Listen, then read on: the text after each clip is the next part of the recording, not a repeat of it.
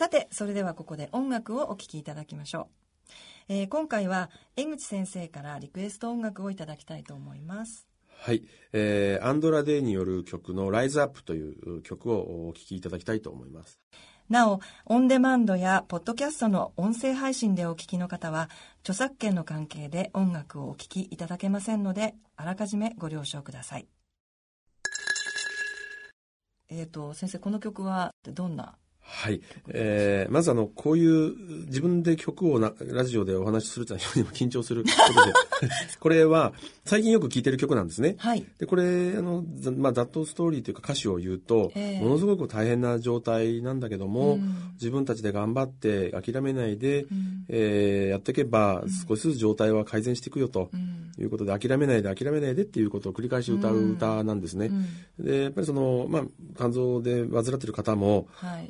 お頑張ってるし、それをなんとかしなきゃならないって思ってる医療職も頑張らなきゃならないし、はい。まあ、皆さんあの頑張ってない人はあんまりいないわけですよね世の中で。そうですね。いろんなあの、ね、受験戦争だったり、はい。お仕事だったり、まあ、いろんなことで皆さん頑張っているんで、そうですね。そういう人たち、まあ、自分もそうですけどもね、うん。そういう時に聞いて頑張んなきゃなということを、これの友人からねだ大事な友人からきお教えてもらってええ。聞いた曲なんですけども非常にいい曲だなと思って今よくこの曲聴きながら寝てますあ、ね、寝る前に聞か寝る前に聞いて、興奮して眠れなくなったりすることもありますけどねあ そうなんですね。わかりました。はいここで番組をお聞きの皆様からの質問が来ていますので、ご紹介してまいりたいと思います。なお、オンデマンド配信、ポッドキャスト配信でお聞きの方は、すべての質問と回答を、ラジオ放送はその一部分をお聞きいただきます。それでは一つ目の質問です。東京都50代男性から。ダイエットのため3年ほど前から毎日30分ほどのジョギングを始めました。最初の1年は90キロから82キロと体重が減り、おかげで健康診断の数値は肝機能の数値をはじめ、軒並み A 判定を受けました。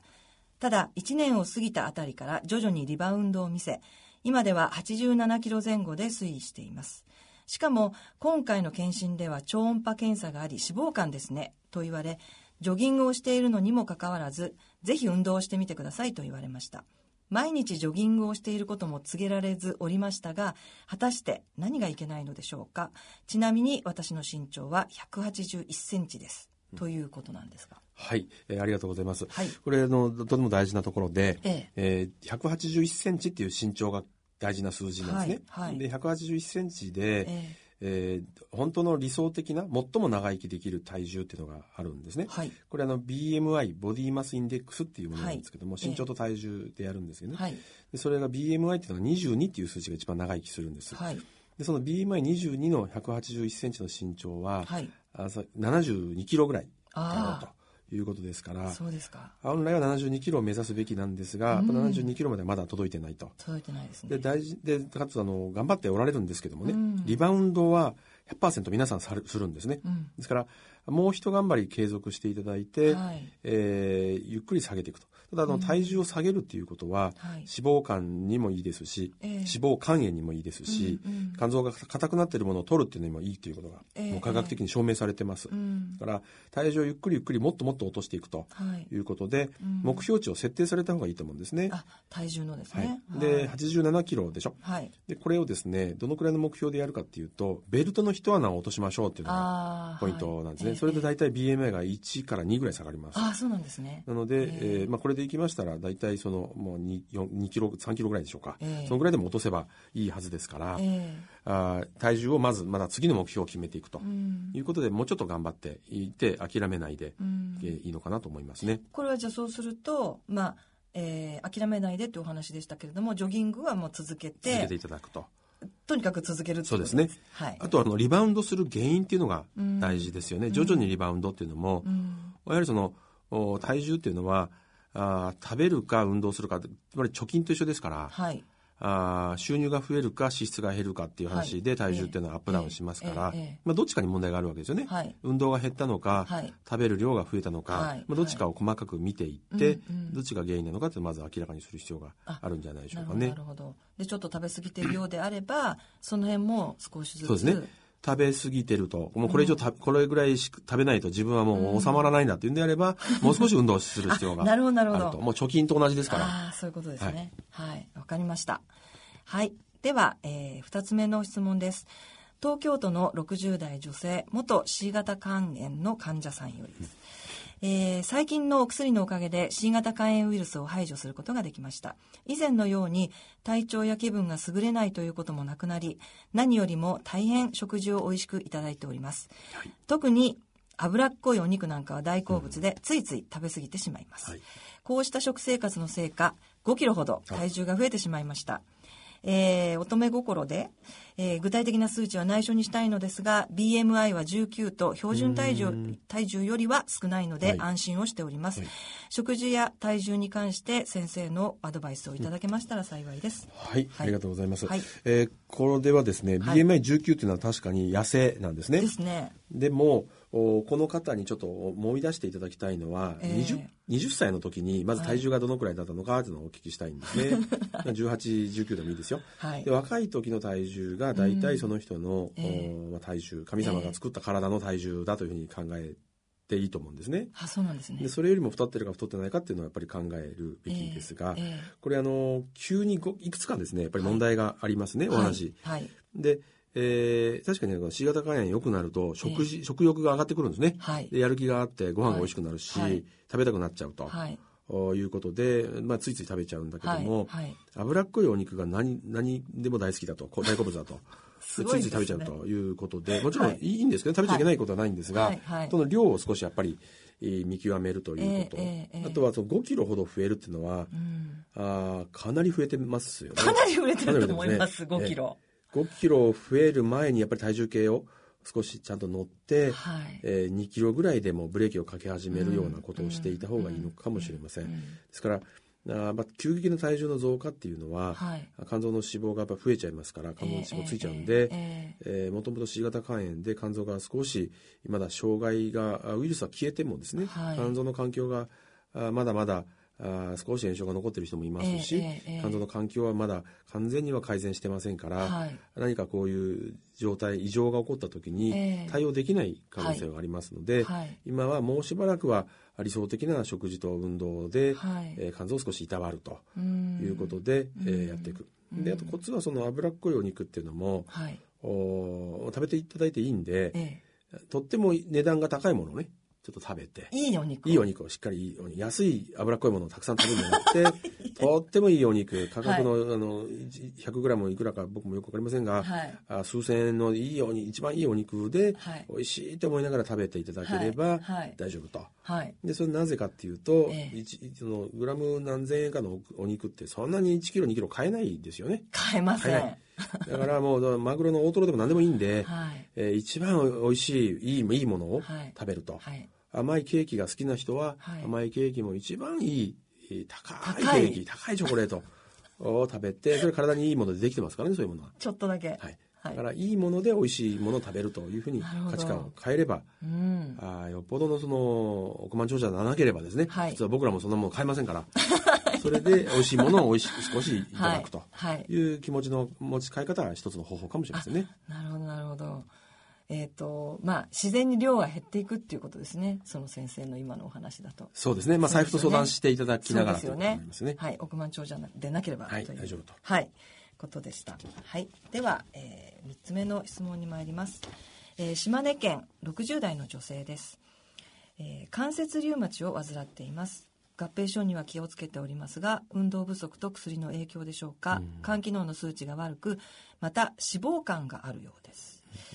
えー肝臓には自己免疫性の疾患もあるということですが関節リウマチに加えて肝臓などにも症状が現れるのでしょうか。今後どのようなことを心が心がけておくのがよろしいでしょうかはい、ありがとうございます。これ結構難しい質問ですよね。難しいですね。で、これ、いろんなことが考えられますよね。うん。脂肪肝があると、はい。で。関節リウマチの中の一つの治療では、ええええ。あーステロイドホルモンっていうものを使うこともありますから、はい。ねステロイドホルモンは、えあお薬によってし肝臓脂肪肝になってしまうお薬なんですね。うん。だからこの方がそれを飲んでるかどうかっていうのを、うん。お確認することが必要ですし、ね。はい。えーあとは、やはりこのお自己免疫性肝炎というものが、リウマチをが持っている方には起こってくることがありますよね。はいはい。でそれに脂肪肝が足し算になっていると、うん。うんおたまたま合併しているっていうこともありますので,、であとはあリウマチのお薬っていうのは非常に今、医学が進んでますけども、ええ。いいお薬あるんですけどもね、ええ。肝機能障害を起こすお薬もあります。ですね。からあ血液検査をやって肝機能障害があるとか、ん。あとはあやはり年に一、二度はまずエコーの検査をやって、えええー何かエコーの検査とか血液検査で異常があれば、ん必ずその肝臓の専門の先生にも一緒に見ていただいて、ええ見ていくと、お肝臓の方もおまあ、しょっちゅう通う必要はないんで悪くなってないかどうかは専門医のお力を借りるとええ。いう方が正しい管理の仕方じゃないかなと思いますね。うんうん。なるほどわかりました、えー専門医の先生ときちっとご相談なさって、えー検討してください。そうですね。といこと肝臓の専門の先生にに一回見てもらうというのが一番いいんじゃないでしょうか。はい、えー、とそれでは、えー次の質問ですね。千葉県50代、えーラジオネームサプリメントフリークさんという方ですね。市販されているサプリメントをよく取ります。えー健康診断では肝機能の数値が悪く出ることがありますがサプリメントが影響するようなことはあるのでしょうか。またサプリメントが肝疾患を誘発するということがあるのでしょうか、はい、えーこれもだとても大事なところですよね。はい。今あの多くの方はサプリメントを取りますよね。ビタミン剤だったりね。膝が痛いから腰が痛いからとか、はい。はい。体調が良くなるからって言ってますえが、これあのいかなるサプリメント、サプリメントといっても結局あの天然だったり合成だったり、はい。まあ、物質ですよね何かね、でそういうものが体の中で肝臓、特に肝臓に悪さをすることがあるので、はい。何が大丈夫何が危ないということはないと思うんですね。ん。もちろんサプリメントでも体の体調を良くすることたくさんあるわけで、えーいいんですが、うん。人によってはああるサプリメントが肝臓の障害を起こすと、はい。おこの人にとってはこれが肝臓に障害を起こすということが起こりますから、はい。あやはりそのサプリメントを取ってるもしくは健康診断で肝機能障害が出てるということがあれば、えー精密検査はもちろん受けるわけですから、ええええ。その時にはサプリメント健康食品、うん。これは天然だからいいだろうと思ってるようなものでも、えーお全てやっぱりそのた見てくれる先生に、はい。えーこういうものを飲んでますっていうことをお話になって、えでそれが疑いがあるかどうかは見ていただくと。ーはい。いうことが大事ですね。そのはい。ビタミンが悪くなくったって、ビタミン剤を形作ってる、そうですね。固めてる。カプセルなんかが悪いってこともあったりとかしますすのでね。ね。はい。まあ全てはやっぱりせあの先生に相談するとはい。いうことになります。ですから、はい。サプリメントってものが肝臓を悪くするってわけじゃなくて、うん。人によってはそのサプリメントが肝臓の障害を与えてしまうことがあるとうんうん。いうことになりますね。はい。わかりました、い。えーそれでは先生最後に番組をお聞きの皆様に向けて、えー何かメッセージをお話しいただけますでしょうか？はい、えー今日その脂肪肝それからナッシュのお話だったんですが、はい。はい。これまだですねその我々専門医のところに、ええ。えー来られる患者さんっていうのはまだ少ないんですね。うん。でこれ自分で症状がないですから、ええええ。私ナッシュかもしれませんっていうのはテレビとかラジオとか聞いた方が病院に来るわけで、うん。なかなかな患者さんを早期に発見して早く治療するっていうのがなかなかできない状態なんです。はい。はい。ですからあーナッシュになしか脂肪肝になりやすい人っていうのは肥満があるとか、うん。糖尿病があるとかい。わゆる生活習慣病がある人とか、はい。体重が増えたとかっていう方はい。なので、ええ。やはり皆さん検診を受けていただいて、はい。生活習慣病の疑いがあれば、ん。あ必ずお腹のエコーまでやっていただいて、はい脂肪肝があれば一度でいいからやはり専門医に、はい。えー見てもらうと。うん。いうことをやれば、あもっともっと病気が進む前に、うん。えー病気に早く手を打つことができるんじゃないかなと思いますので、まあ、ぜひ皆さん検診を受けていただくと。はい、研修を受けていただきたいということですね。はいえっ、と先生一つだけ、はい。あのー伺いたいんですが、はい。まあナッシュという病気はまあ先ほど肝硬変に進むというお話を、うんまあ、しましたけれども、えっ、とこれはがんになるということもあるんねありえます、えーこれも肝硬変になってがんが出る人ももちろんいらっしゃいますが、はいはい。あー肝臓の繊維化ナッシュというもので、まあええ真ん中ぐらいでしょうかね進み方としては、はい。そういう方でもがんが出てくることがあ、そうなんですでなかなかこれも他のウイルスの病気と同じで症状がほとんどありませんからあね。あエコーの検査で、えーやっていく。でもってうん。なかなかみ脂肪肝があるとエコーの検査はなかなか見えないことがあるんですね、奥が見えない、そういうことがあるので、そういう時にはやはりお腹の CT スキャンを使ってみるとか、ええ MRI を使ってみるとかっていうことがありますので、はいやはり、えー脂肪肝もしくはその脂肪肝から脂肪肝炎だというふうに言われれば、え必ずやっぱ肝臓の専門医に年に2回、はい12回でいいんで、見せて、ええーそういうがんができてないかっていうのは見ていただくことが大事かなというふうに思いますね。ね。はい、わ、かりました。江口先生、ありがとうございました。はい、はい、ありがとうございました。はい、えー、佐賀大学の江口先生に、えー、脂肪肝なしについてお話を伺ってまいりました江口先生はい。今日はあの私たちスタッフにそうですね。お土産を、はいはい、持ってきていただいて、はい佐賀のビアでした。はい、佐賀のビワ、美味しいビワを持ってきていただきました。とても甘くてはい、美味しかったですね。はい、はい。ありがとうございました。ありがとうございます。はい。はい、先生のあの脂肪肝なしのお話も、あのまあ脂肪肝なしの患者でなくても参考になるところがたくさんあって、とても勉強になりました。C 型肝炎のない明日へ。C 型肝炎は最短12週間。飲み薬のみで治癒を目指せます C 型肝炎治療の専門医療機関をご案内しますフリーダイヤル0120-01-1134または「治そう C 型肝炎」で検索ギリアド野村。ちょっと気になるお金の話。今回は、定年退職後の健康保険です。あなた、そろそろ定年だけど、健康保険はどうなるの？日本という国は国民皆保険だから必ず入らないと。選択肢は3つ。一つ目は？健康保険の任意継続。2年間だけ前の会社の憲法に加入することができるけど、退職日の翌日から20日以内に申請しないとダメなんだ。二つ目は？国民健康保険。三つ目は？子供や配偶者など家族の非扶養者になる。ああ、こりゃいいや。いっそお母さんの扶養家族になろうかな。そうですね。もともとあなたはうちではいらない。つまり、不要な人ですからね。お金に関するご相談は、お近くの野村証券へどうぞ。それの村に来てみようアッピはおよそ130年にわたり医薬品開発に注力してきた企業の歴史と創薬の実績を受け継ぐと同時に新たな時代の要請に応えるべく誕生したバイオ医薬品企業ですこれからも様々な疾患を抱えておられる方々の生活の質の向上に貢献すべく邁進いたします患者さんの笑顔に貢献するを目指す私たちの大いなる可能性にご期待いただくとともに一層のご指導を賜りますようお願い申し上げますえー今流れている曲なんですけれども、はい。えっ、と、この曲をちょっと山田さんの方から紹介していただけますか？はい。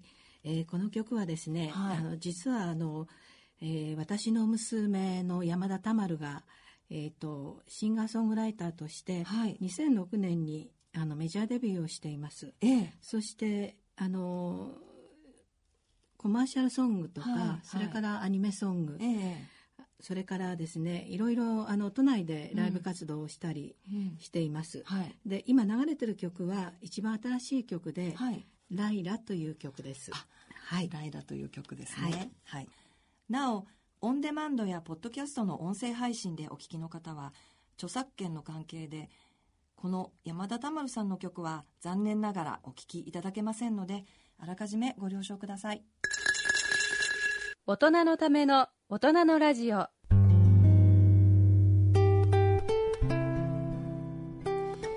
えっ、と、はい。お嬢様が、はい。えーたまるちゃんという、そうですね。はい。はい。アーティスト活動をされているということで、はい。お母様としては、はい。その歌手活動というかアーティスト活動というのはどのように考えてそうですね。うん。あのたまるはあの高校の頃から、うん。あのバンドを組んで洋楽から入ったんですね。あじゃあずっと音楽活動されてたんですね。はい。はいそうですね。それでやはり自分の好きなことで、うん。うん。自分の生き方を実践してるっていうところがうん。大変ですけれども、うんうん認めてあげたいなっていうふうに思いますね。うんはい。今一緒に生活してらっしゃるんですか？ね。いや今一人で生活しています。あそうですかはい。まあ割としょっちゅうお会いしたりしてるんですか？そうですね。うんはい。あの時々は、うんはい。あのね家に帰ってきます。うんはいそう。ですか。えっ、とデビューしてだから10年くらい、そうですね。十11年になりますね。ねはい。そうですね。じゃあはい。割と20代の前半ぐらいにもデビューされてっていう感じですよね。そうですね。うん大学卒業してすぐでしたね。あはい。そうですか。はい。はい。えっ、と私たちのスタッフのはい。山田さんのお嬢さんはいがアーティストということで、今日はあの曲をご紹介しましたけれども、はいはい、ありがとうございます。はいはいえーそれではここで東京肝臓友の会からのお知らせです、えー来る7月30日日曜日になりますが午後1時からえー、お茶の水にあります全電通ホールという400名入る、えー、会場で、え、世界日本肝炎デーフォーラムという、えー、今年で第6回を迎えますけれども私たちの上部団体の日本肝臓病患者団体協議会日韓協が主催する大きなイベントがあります。えー、世界肝炎デー日本肝炎デーというのが7月28日に制定されてますけれども、まあ、その関連で、えー、私たちも大きなイベントを毎年行って第6回になりますで、えー、その中でですね、えー、国立国際医療研究センター肝炎免疫センターの関東達也先生にお越しいただいて、えー、医療講演会を行います演題はウイルス性肝炎肝硬変肝がんの最新治療えー、自分に合った治療を学ぶという演題になります。えー、肝炎の方も、それから肝硬変の方、肝がんの方も、えー、何か、えー、治療のヒントを持ち帰ることができる講演になると思いますので、ぜひ皆さんお越しください。お問い合わせ等は、えー、03-5982-2150、03-5982-2150、えー、祝日をのど除きます。火曜日から金曜日まで10時から4時まで、電話を受け付けていますのでぜひそちらの方までお電話をください、えー、次回8月11日放送では、えー、今ご紹介しました第6回世界日本肝炎デーフォーラムの、えー、関東先生のご講演の模様をお送りしたいと思っています、えー、番組では疑問質問ご意見ご感想をお待ちしています。宛先です。郵便の方は郵便番号105-8565ラジオ日経大人のラジオ係まで。あるいはラジオ日経大人のラジオの番組ホームページからの投稿もお待ちしています。それではお時間となりました。お相手は私米沢敦子と。山田光子でした。それでは次回の放送までさようなら。大人のための大人のラジオ。この番組は野村証券ギリアドサイエンシズ株式会社アッビー合同会社他各社の提供でお送りしました。